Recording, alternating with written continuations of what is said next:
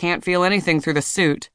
And if it's warm, it's probably radioactive, you damn fool. But Dallas ran a scan no ionizing radiation, only thermal. And sure enough, the thing's surface temperature was nearly 37 degrees. Body temperature. Out here in the near vacuum of Yakutsk's frigid, terraformless night. Must be something inside. Martine was grinning. How much do you think he'll give me for it?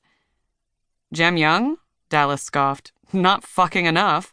He'll tell you it's shit, worth nothing. Then I'll keep it. A vague uneasiness crept up Dallas's spine. No, Martine, get rid of it. Or just drop it. Leave it out here. That seemed wrong as well, but it felt important to get Martine away from the thing. Dallas clomped back to the hull fragment and wrenched a chunk of polished alloy off of it, extending it toward her. Take this. He'll give you good money for this. It'll keep you in Retsina for a week. Of course, she wasn't listening. She was tucking the box into her pocket. Dallas shrugged and took the fragment back. Suit yourself. But Dallas fought a wave of amorphous dread, and no matter how superstitious it seemed, one thought persisted. That thing shouldn't be coming back into the dome with us. It shouldn't be near people at all. A few hours later, they took the surface crawler, heavy with the day's haul, back to the dome. Martine was chatty, talking about dinner and the game tournaments starting at their pub this weekend. She seemed cheerful, almost manic, and Dallas couldn't stop feeling uneasy. She was herself, only odd. Jamyang will buy the box, Dallas thought determinedly. We can go off and have dinner, and tomorrow everything will be the same.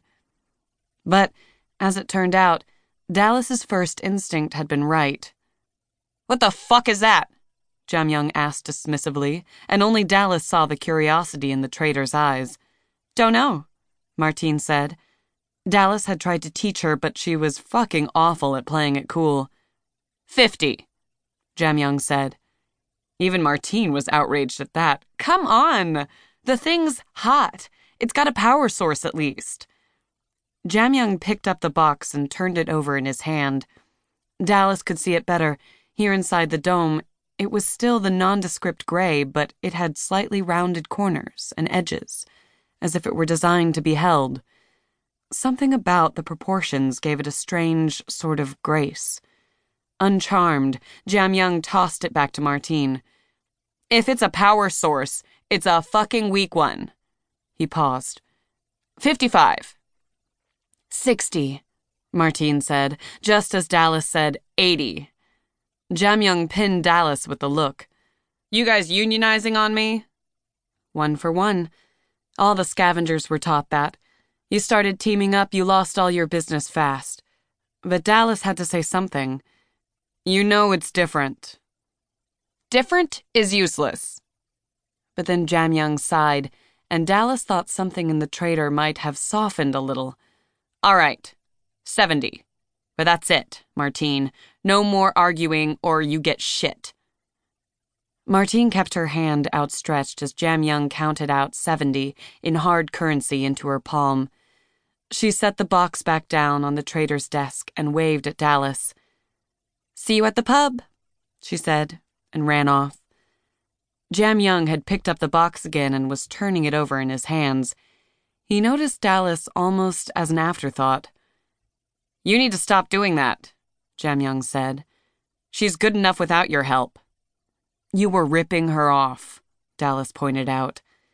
Jamyang tossed the box on his desk and opened a drawer, pulling out Dallas's payment.